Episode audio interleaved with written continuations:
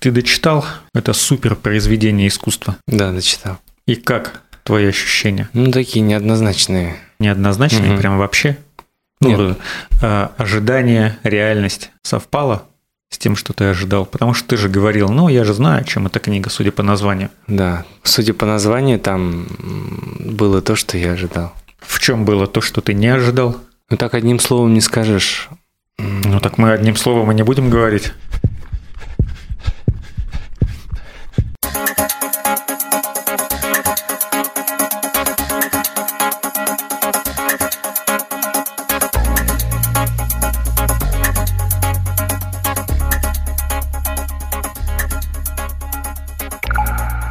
Сегодня мы, Антон Хоменко и Костя Воронцов, тренер по легкой атлетике, который прочитал уже не один труд и похвастался этим в нашем подкасте, да? Ну, ты же много книг читаешь про спорт, советских, Ну, не- западных. Не так много, как хотелось бы, но что-то читаю. И сегодня мы одну из этих книг обсудим. Я уже писал об этой книге в нашем суперпопулярном телеграм-канале. Подписывайтесь на него, ссылка в описании. Там не только анонсы наших выпусков, но и э, другие разные посты на темы здорового образа жизни, спорта, тренировок и так далее. И один раз, а может быть даже два, я там упомянул книгу Мэтта Фиджеральда «Бег по правилу 80 на 20. Тренируйся медленнее, чтобы бегать быстрее». И я считаю, не знаю, как ты, Костя, что эту книгу должен прочитать каждый человек, который только собирается начать заниматься бегом, каждый человек, который только недавно начал э, заниматься бегом, каждый человек, который уже давно занимается бегом, и каждый человек, который давно успешно занимается бегом, у которого за плечами очень много стартов и, может быть, даже побед. Потому что эта книга будет полезна всем, даже, наверное, тем, кто никогда в жизни и не задумывался заниматься бегом и каким-то другим спортом. Ну, в целом так, да. Потому что на самом деле, я не знаю, только ли недавно я начал заниматься бегом, или уже какое-то время можно назвать более или менее продолжительным, но эта книга, ну, то есть я тоже читал очень много всего про бег, про спорт, про разные методики тренировок, но вот эта книга без преувеличения перевернула вообще все мое представление о тренировочном процессе. Потому что я не раз слышал про это правило 80 на 20, что 80% объемов тренировок должны занимать медленные упражнения ну, в низкой интенсивности и 20% на силу, на скорость и все такое прочее. Вот. И э, я, конечно же, все это знал, но не соблюдал эти правила. Ну, скажем так, соблюдал, но если не получается соблюдать или есть возможность не соблюсти, если ты, например, вышел на пробежку и у тебя сегодня по плану, ну, как и в большинстве случаев, связанных с моими тренировками, медленный бег, но есть возможность бежать быстрее, хорошо себя чувствуешь, или просто настроение хорошее, то ты бежишь быстрее, но потом иногда это э, аукнется тем, что у тебя там сердце бьется слишком быстро после тренировки, что ты э, долго не можешь прийти в себя, там восстанавливаешься на следующий день что-то. И вот я начал, когда прочитал эту книгу, даже когда только начал ее читать, потому что там, в принципе, с первых строк она вдохновляет. Я начал бегать медленно. Ну, то есть для меня медленно это, ну, где-то 8 минут на километр для моего возраста, для, моего, для моих пульсовых зон, скажем так. Это достаточно медленный бег. Когда, потому что там в этой книге есть фраза «Ваша задача – найти темп, в котором вы могли бы бежать бесконечно». То есть как бы не слишком сильно уставать, но тем не менее, чтобы это оказывало какую-то какую пользу, все-таки эти тренировки давали. А если ты бежишь, то неважно, как мне кажется, в каком темпе ты бежишь, это все равно будет какая-то польза. Просто ты, ну, как это же на выносливость все происходит, то есть ты сможешь дольше бежать. Тебе не важен результат по времени, тебе важен результат, например, по расстоянию. Я себе придумал такую методику, что вот чтобы не нарушать вот этот баланс, чтобы действительно бежать медленно, потому что человек, ну, физические нагрузки – это стресс, и от него хочется быстрее избавиться. А если у тебя есть там какой-то план, 5, там, не знаю, 7, 8, 10 километров пробежать, ты стараешься сделать это как можно быстрее. Я себе поставил, например, час бега, и что ты не делай, час быстрее или медленнее не пройдет. Все, включаю какой-нибудь подкаст, музыку не очень быстро, и себе спокойненько, тихонечко бегу. И я себя после этого прекрасно чувствую. А у меня ни сердце не стучит, я отлично сплю, у меня нормальный аппетит, Просто бывает, что после пробежки то собиваешь на еду, то набрасываешься, ешь там непонятно что в каких-то количествах. Но это не правило, это бывают такие исключения. У меня сейчас все прекрасно. И Вообще 80 на 20 – это же э, правило для тех, кто готовится к каким-то соревнованиям, ну или у кого-то есть какие-то планы там пробежать какой-то кросс, не знаю, там на любое расстояние. Э, если человек занимается этим спортом, бегом э, для своего здоровья, да, пожалуйста, хоть 100 на 0. Медленный бег, ну, все равно иногда захочется привнести какое-нибудь разнообразие в свои тренировки и какие-то другие упражнения, а, интервалы, там, не знаю, что угодно добавить. Вот э, такую пользу мне эта книга принесла. Я даже выписал несколько цитат, я потом mm-hmm. их процитирую, просто хотелось бы послушать. А, ты же человек опытный, ты про бег э, знаешь очень много всего. И ты мне эту книгу посоветовал, давай уж будем откровенны, что я не просто так про нее откуда-то узнал. Вот, и расскажи о своих впечатлениях. Ну, я думаю, что это правило работает даже не для тех, кто готовится к соревнованиям, а абсолютно для всех. Почему? Потому что он э, ведь многое, много времени работал и с теми, кто во взрослом возрасте начинает бегать. И замечал, что люди, когда только-только начинают бегать, они как раз-таки начинают ускоряться. Вот, и поэтому даже для них это правило должно быть неизменным, что 80% мы бегаем в низкой интенсивности и 20% высокой. Потому что, ну, иначе человек быстро начинает бегать, и помнишь, как мы говорили в прошлых выпусках, быстро-быстро бегает, для него бег превращается в мучение, и он рано или поздно начинает заканчивать. Поэтому лучше это правило соблюдать и выделять там если у вас три тренировки, одну тренировку выделяйте себе вот покайфовать, побегать побыстрее. Мне кажется, что вот эта ошибка бежать очень быстро, она, как мне кажется, больше всего свойственна тем, кто только начинает бегать, потому что они думают, что нужно обязательно бегать быстро. Они же видят э, в разных приложениях, э, какие результаты показывают их друзья, которые, может быть, бегают уже очень давно. Они видят э, соревнования по легкой атлетике, они, собственно, читают интернет, видят результаты, но они забывают, что для того, чтобы до этих результатов дойти, нужно проделать огромную работу. И именно поэтому, когда люди, только начавшие бегать, бегают, носятся как угорелые, естественно, они сильно устают, и такой бег, ну, он в принципе не может нравиться. Мне бы тоже не понравилось. Ну, если, если бы ты мне сейчас сказал, пробеги 5 километров там с темпом, который я не смогу выдержать, конечно, мне это не понравится. Ну да, и к тому же это вредно еще не просто э, там тяжело это или это приведет к тому, что вы перестанете заниматься, это еще и вредно. Я несколько цитат приведу из этой книги. Э, мы обсуждаем книгу «Бег по правилу 80 на 20» Мэтт Фиджеральд. Большинство, вот что мне больше всего понравилось. Большинство бегунов думают, что бегут легко, на самом деле бегая немного тяжело, со средней интенсивностью. Вот можешь это объяснить? То есть люди, когда бегут, они, особенно нович, начинающие новички, они бегут, и понятно, что если они пришли на тренировку, то на тренировке я могу спросить, а какой там пульс? Человек, особенно если у него нет пульсометра, он, конечно, растеряется, остановится, замерим пульс, и часто выясняется, что если человек до этого сам не занимался никогда, то у него там будет очень высокий пульс. Но при этом, конечно, он бежит, он чувствует себя нормально. Ну, он же не упахивается сейчас, там пульс может быть на районе 160, там, 150 ударов.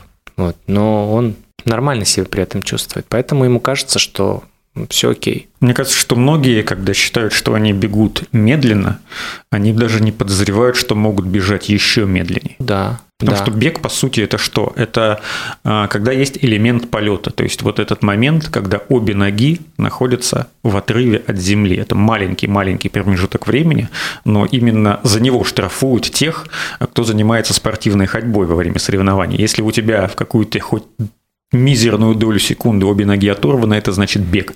Ты сорвался, побежал, вот тебе, по-моему, сейчас даже предупреждения никакого нет, сразу удаляют. Ну, там есть. По-моему, на Олимпийских играх. Но там, видишь, в зависимости от соревнований правила все время меняются. Я ходьбу как бы не очень люблю, я за ней не слежу, я тебе ни одного спортсмена не смогу сказать. Если из бега, то, может быть, несколько еще в разных, на разных дистанциях смогу назвать. Вот, то есть, э, и я реально пробовал бежать вот, но очень-очень медленно. Это, конечно, я понимаю, что очень смешно выглядит со стороны, и что многие люди ходят быстрее, чем я, вот, так сказать, бежал в этом э, медленном темпе. Но там получалось у меня что-то около 10 э, минут на километр, 9, там, 45-50 секунд. Это, конечно, было большое открытие, когда я понял, что могу бежать в таком темпе. Вот, но это работает как хорошая погода, потому что если ну, осень, ранняя весна, начнешь быстро замерзать. Есть такое, да. Поэтому лучше начинать особенно бегать э, в теплое время, весна, лето, чтобы уже к осени набрать какую-то форму, и темп там был условно не 10 минут, а 9.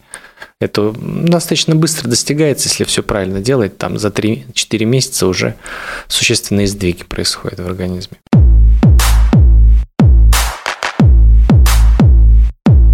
Мне вот кажется, что в этой книге есть только один минус, ну, как бы он же плюс. Точнее, один плюс или он же минус. Там автор приводит огромное количество разных исследований, э, которые проводили спортивные ученые из разных стран, пытаясь выяснить, э, решить какую-то задачу для себя. Там очень много цифр, процентов. Ну, все это, конечно, сводится к тому, что все равно они пришли к выводу, что примерно 80% объема – это медленные тренировки, тренировки с низкой интенсивностью, ну и примерно 20% – это тренировки с высокой интенсивностью. И в этой книге описываются несколько спортсменов прошлого и один из них Эмиль Затопик, да, правильно, чех, э, ну, чехословак на тот момент еще. А, и он выигрывал Олимпийские игры в Хельсинки. Вообще у него четыре золотых медали олимпийских. Одна в 48-м была в Лондоне и сразу три в Хельсинки в 52 году. И меня больше поразило, что это золотые медали на дистанциях 5-10 тысяч метров. И на марафоне он тоже выиграл а, золотую медаль. Тоже, да? И, ну, ладно, 5 и 10 тысяч я еще понимаю, это, ну, конечно, разная специфика у этих дистанций, но, э, мне кажется, сейчас никто не соревнуется, да, если кто-то бегает на 5 тысяч, то он редко бегает на 10, уже не говоря там о, о марафоне.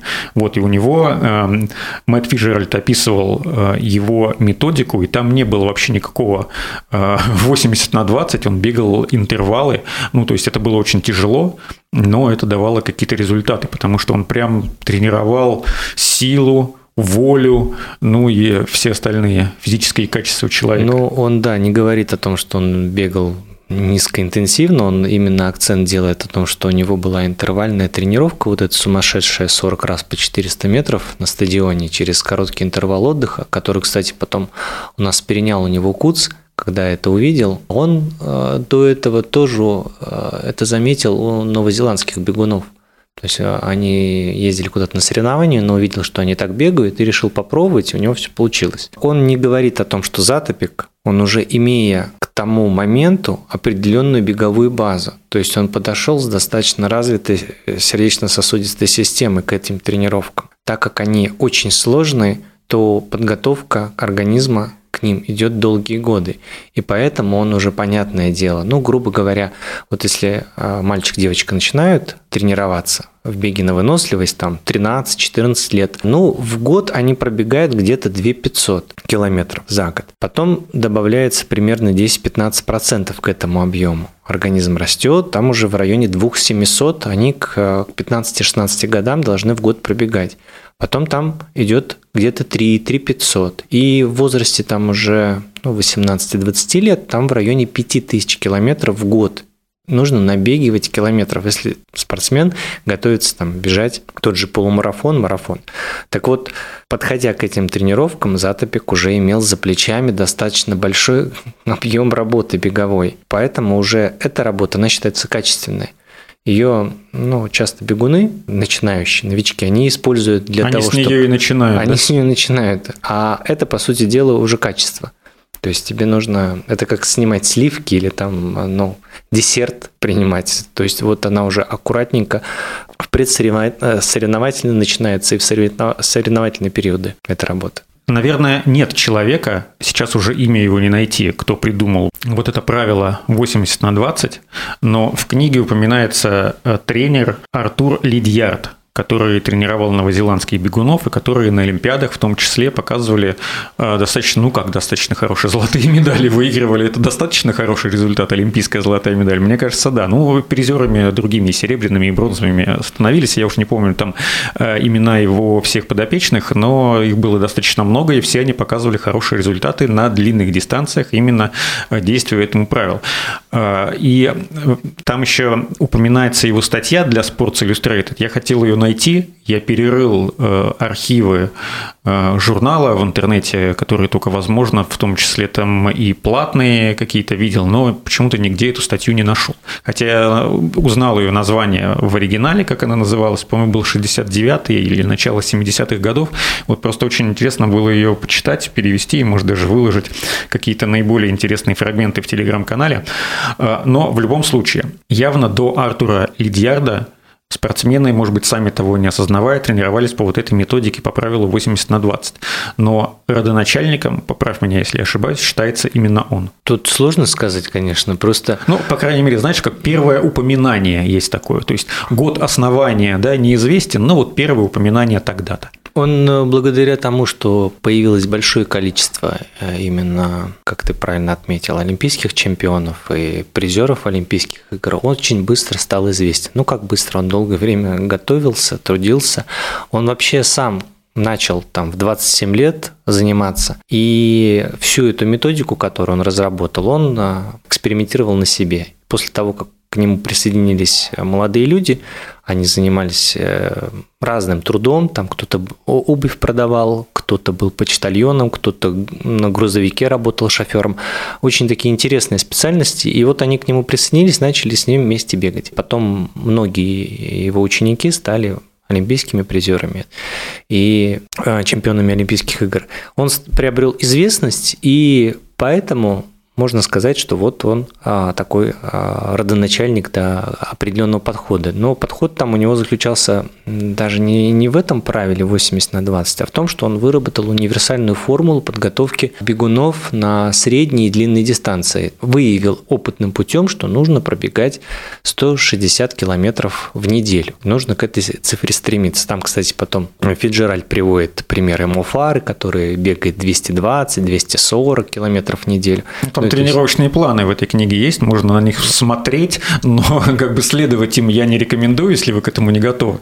Но как э, цель, как ориентир, ну почему? Можно им следовать, но просто вот эти объемы снижать до того уровня, к которому вы готовы прямо сейчас. И лидер твой выявил, что для марафонца плюс-минус вот 150-160 километров в неделю он должен набегать. Но что интересно, он везде э, вот что касается впечатления, на меня, наверное, больше впечатления все-таки его книга произвела в свое время, когда вот... Э, Артура Лидьярда? Да, когда я вот только-только как-то э, приобщался вообще к тому, что пишут про бег, а на тот момент вот именно он как-то оказал на меня большее влияние.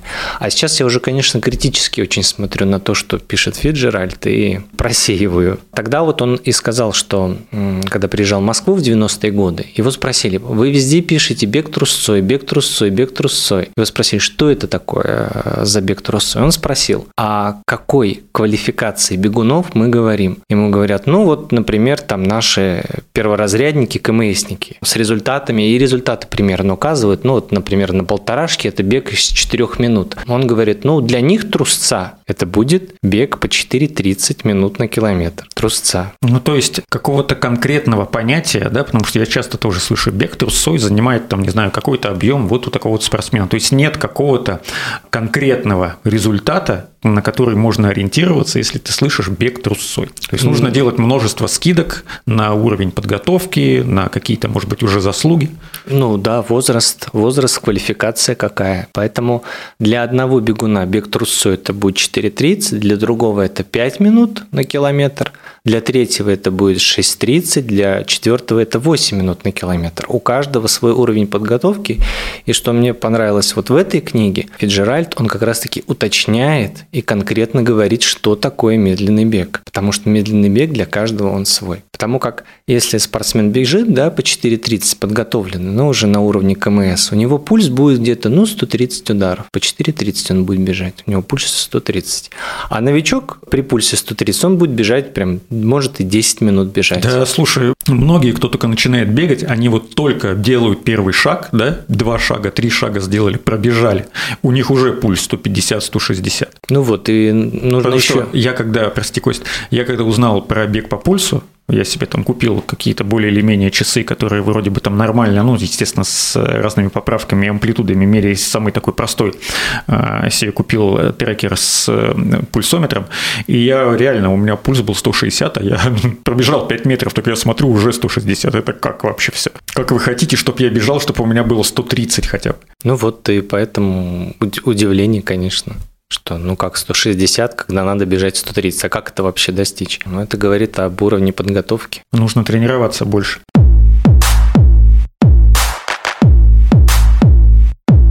Вообще в этой книге очень много всего сказано, э, в том числе и про технику бега. И э, в 1962 году э, была статья э, Артура Лидьярда в Sports Illustrated. У меня тут в заметках есть, а я что-то там все вспоминал, когда 69 или начало 70-х. Оказывается, я был прав, но только в 1962 году. И там есть цитата из этой статьи. Забудьте про технику. Если бегун сильно разбрасывает руки в стороны, это нормально. В случае, если он в форме и расслаблен, тогда он бежит легче, а техника позаботится о себе сама. Нам нужны бегуны, способные бежать 2 или 3 часа и в конце выглядеть так же, как перед началом пробежки. Вот я у тебя хотел специально эту статую себе э, выписал, э, чтобы у тебя спросить. То есть все время мы говорили в нашем подкасте про технику бега. Рассказывали, что, конечно, да, есть какие-то индивидуальные способности, но база приблизительно одна и та же. То есть голова прямо, руки э, примерно 90 градусов ближе к корпусу, нужно ими постоянно работать, э, ногу ставить по центру тяжести, ну и так далее. А, а тут выясняется, что тех, как техника позаботится о себе сама, но с оговоркой, если бегун в форме и расслаблен. То есть нужно просто расслабиться, так сказать, и довериться своему телу. Тут э, фраза вырвана из контекста, опять же, у него, и неизвестно по какому поводу говорил лидер. У него в числе его учеников, имя не помню, кажется, как-то его звали Мэтью. Так вот, у него э, вообще левая рука была парализована. И он, э, если память не изменяет, он был, по-моему, серебряным призером Олимпийских игр на марафоне лидер, скорее всего, в этой фразе говорит о том, чтобы человек, а, прежде чем копировать технику чемпионов или вообще просто высококвалифицированных бегунов и ставить ногу также, и работать руками также, он говорит о том, чтобы человек имел определенный уровень подготовки. Вот он и говорит, бегите как бегите. Вообще, а, я вот в своей практике иногда думаю, а стоит ли человека, ну вот у меня просто такие свои мысли в голове, когда человек вот занимается, а стоит ли его сейчас переучивать, если он пришел, ну, грубо говоря, на вторую, на третью тренировку. У него же сейчас все слабое мышцы вообще все слабые. Пусть он какое-то время, вот я так иногда даже себе говорю, пусть какое-то время, то есть я себе сдерживаю, чтобы его не править, не начать вот это вот что-то переделывать там, а просто окрепнет организм, просто мышцы привыкнут, потому что сейчас вот если только-только начал бегать, у него все болит, ноги сильно болят, корпус болит. Еще если начинает силовые выполнять, э, руки начинают болеть. Вот. И если вы еще в этот момент переделаете, огромный стресс идет. У него и так получается, но большую часть времени мы проводим пассивно. Мы где-то сидим или лежим, или ну, стоим вот, вот так, да, мы сейчас в поле не работаем. Поэтому бег или тренировка – это уже определенный стресс, где тебе там нужно выполнять технические упражнения, еще что-то. Вот, поэтому вполне вероятно, что он говорит именно о том, чтобы человек подтянул свою базу, чтобы он был более-менее готов и вообще восприимчив к тому, что ему говорят. Потому что, помнишь, я тебе говорил, вот нужно ощущать свое тело в пространстве. А многие, кто бегает, они, им очень тяжело, например, это тоже квалификация. Вот он бежит, например, э, ученик по 5 минут даже бежать, вот кросс какой-то или темп для него это будет уже 5 минут. Ему нужно следить там, например, за дорогой, за темпом, за своим. Еще нужно успевать там следить э, за, за работой рук, за работой ног. То есть это э, уже тяжело. А если идут соревнования, так надо следить еще и за соперниками. Нужно следить о том, как где тебе перестроиться. Потом еще, кто квалифицированнее, еще за тактикой следить. Ну, то, чтобы тактически не проиграть. Поэтому масса-масса условий для того, чтобы человека не грузить этим. Он и говорит, бегайте, как бегается. Время не, придет. Ну, в целом это правда. То есть беги, как ты бежишь, а потом тебе организм сам подскажет, как ему э, бежать быстро, но в то же время, чтобы это было для него удобно. Потому что я всегда говорил, может быть, я сам это где-то услышал, э, ну, в любом случае, наверняка я не первый, кто пришел к этому умозаключению, организму виднее, как ему удобней. Вот и все. Ну, Потому что в этой же книге описаны противники лидера, да, которые Э, утверждают, что технику надо ставить, э, и что вот есть, например, какая-то фигура, да, спортсмен, который достиг каких-то высот, и вот у него такая техника, ее нужно копировать для того, чтобы достичь таких же результатов. Возвращаясь да, к одному из наших прошлых выпусков, где ты рассказывал про то, что э, к тебе приходят на тренировки с запросом «поставьте мне технику бега». Потому что копировать чужую технику – это то же самое, да, что поставить технику себе, чью-то технику себе. Ну да, потому что я же говорил о том, что человек только пришел, ему там все нужно укреплять. И когда он начинает расти, ну, в плане спорта, то есть он становится сильнее, у него начинает меняться эта техника, у него увеличивается длина шага, у него меняется частота шагов, у него меняется работа рук, то есть там все меняется в течение года очень быстро. Плюс там еще квалификация, если выросла, там, не знаю, даже уже человек по третьему разряду начинает бежать, то у него вообще он себя не узнает, там, как он бегал до год назад или там полтора года назад. Что поменялось многое за это время. Ну и вот еще тогда одну цитату приведу. То есть, как человек, небольшое тогда предисловие, оно уже отступление, которое будет важно в контексте этой цитаты. То есть, э, человек когда начинает бегать, он как пластилин, да, ну, метафору такую приведу. А что потом из этого пластилина вылепится для того, чтобы показывать э, хорошие результаты, это уже ему самому решать для себя.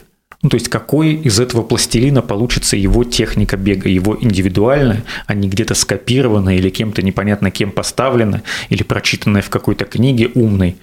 А, и э, он просто будет, найдет ту технику, в которой ему бежать удобнее и быстрее. Ну и чтобы меньше уставать. Потому что, как мы уже приводили цитату, «А, мне нужны люди, которые бегают 2-3 часа и после этой пробежки выглядят так же, как будто а, они еще не начинали бежать. Ну вот он про это и говорит, что попробуйте сначала научиться 2-3 часа бежать, а потом уже копировать что-то там у других ну, не копировать, он так об этом не говорит, но я думаю, что все-таки он подразумевал именно это. Потому что в тот момент, как люди, э, и мы, кстати, об этом начали говорить. Помнишь, ты говоришь, человек только начал заниматься, он начинает сравнивать свои результаты с другими, пытаться их повторить, выполнять интенсивные тренировки. А лидер, он же работал как раз-таки с теми, кто вокруг него там в городе а, так или иначе э, приходил к нему заниматься, и он их видел, этих людей, что вот он на тот момент, там 10 лет, прежде чем начать работать тренером, он э, около 10 лет самостоятельно вот ставил над собой эксперименты. Удачные, неудачные, вот методом проб и ошибок он, я думаю, это где-то и здоровье свое подшатнул этим. И люди приходили, видели его результаты, потому что, ну, он, э, я помню, где-то лет 40-45 им был, он бежал марафон там 2.34, 2.37. И, конечно, видя его результаты, люди хотели, ну, научиться так же, как он. Поэтому, говорит, ну, научитесь сначала 2-3 часа бегать вообще, а потом уже это, поговорим о чем-то более серьезном.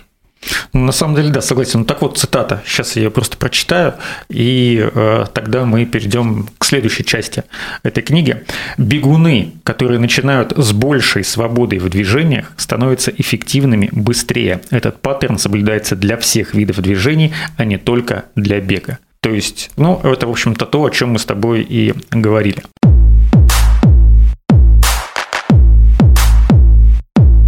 Давай напоследок я-то понятно. Человек эмоциональный, опыта в беге имею намного, как практического, так и теоретического, намного меньше, чем ты. И вообще, я тебе признаюсь, это была первая книга конкретно про бег, которую я прочитал. Она мне очень понравилась. Ну, это, конечно, не художественное произведение, но там очень много интересной информации, которую, ну, во-первых, я, которая даже не подозревал раньше, и которая мне оказалась ну, 100% полезна, и которую я даже применяю на практике, ну, с переменным успехом, потому что относительно не так давно начал бегать медленно, получать это, во-первых, бегать медленно, во-вторых, получать от этого удовольствие, и в-третьих, хорошо себя чувствовать после этих тренировок. Ну и в-четвертых, ну хотя это тоже в-третьих, э, э, меньше, устав, меньше уставать, но э, и поэтому хорошо чувствовать. Но тем временем эффективность от этого не стала ниже. Вот в чем прикол. Поэтому я бы хотел послушать тебя, какие все-таки перечисли напоследок плюсы, которые эта книга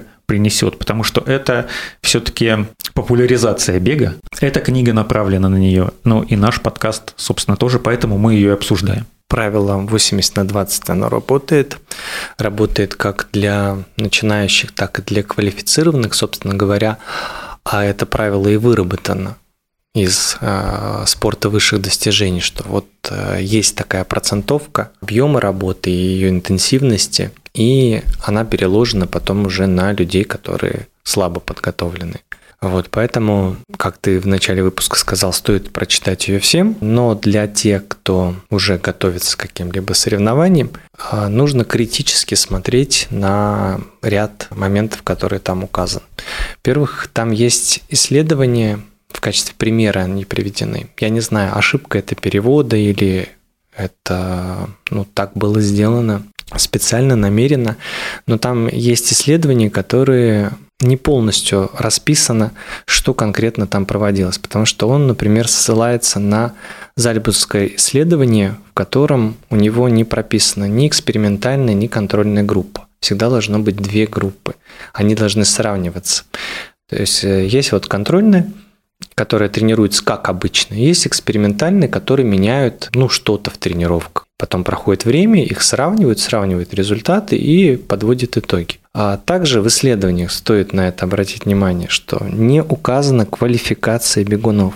Это большая разница, если мы будем исследовать людей, которые имеют, там, скажем, третий, второй разряд, и им будем говорить о людях высокой квалификации, КМС, э, мастера спорта, там разница физиологическая, антропометрическая, она будет разная.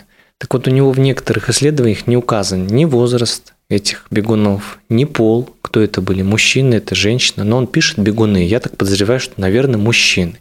Не указан количественный состав, то есть насколько это исследование было, ну, не то чтобы массовым, но обычно указано, что была группа 30 человек, или там 40 человек, чтобы какая-то выборка более-менее адекватная.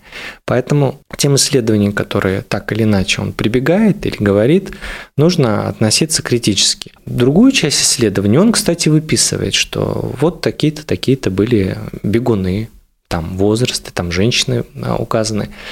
И к этим исследованиям можно ну, уже так более доверчиво относиться. Потом еще есть исследования, которые он указывает, и там тоже э, я так критически отнесся, например, по изменению уровня МПК. Сказано, что дана была нагрузка бегунам, и после этой нагрузки они чувствовали там себя, ну вот так-то, так-то, так-то, и там есть э, такие-то, такие-то результаты в ходе этого эксперимента. Но опять же, есть разные методики в подготовке спортсменов, опять же, разные квалификации, когда намеренно дается большая нагрузка. И после этой нагрузки намеренной спортсменам дают отдохнуть ну, там, неделю, может быть, даже две, в зависимости от того, какая была нагрузка произведена. Ну, это не значит, что они лежат на диване. Нет, там просто более э, низкоинтенсивная нагрузка. И тренер в этот момент ждет, пока у них функции восстановятся и сработает такая, скажем, супер адаптация к той нагрузке, которая была дана. Вот, поэтому к этим исследованиям, которые у него указаны, я бы тоже относился ну, достаточно критично. А можно я, раз уж ты про тест МПК заговорил, тоже процитирую один фрагмент.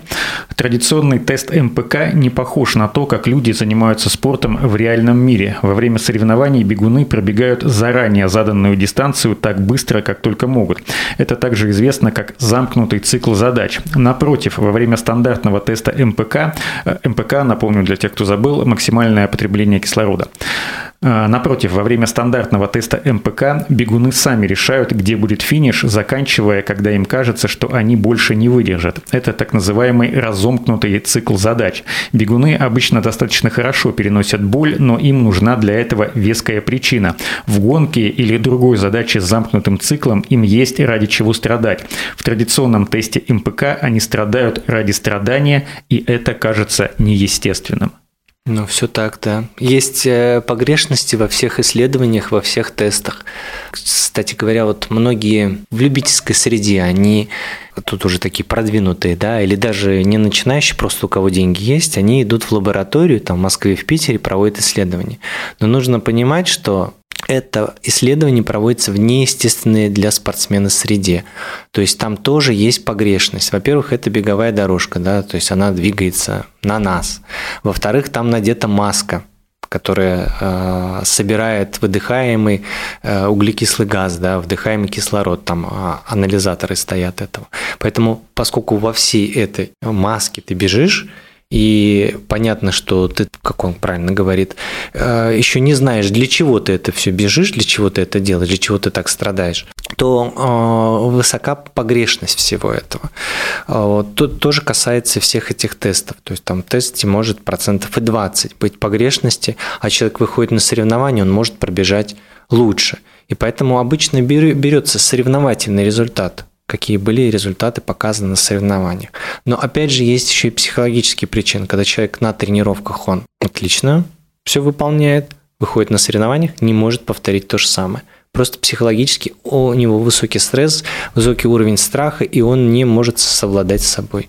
Ну, кстати, э, уровень МПК можно посчитать по специальной формуле. Ее можно найти в интернете, но я ее уже находил, и я могу ее привести в нашем телеграм-канале, если не забуду. Если забуду, напишите там где-нибудь в комментариях э, или мне в личку. Для этой формулы нужно знать результат, собственный результат теста Купера. Тест Купера – это же тоже, получается, замкнутый цикл задач, потому что ты бежишь 12 минут, и ты знаешь, когда твои страдания, грубо говоря, закончатся. Просто ты должен пробежать за эти 12 минут тот максимум, который ты э, на данном уровне своем сможешь выжить. И вот этот результат, он, если его подставить специальную формулу, э, ну, я не верю, что это прям супер точный будет результат. Там, конечно, тоже есть погрешность, но, по крайней мере, э, на любительском уровне, если вам нужен свой результат максимального потребления кислорода, то он будет более или менее годным.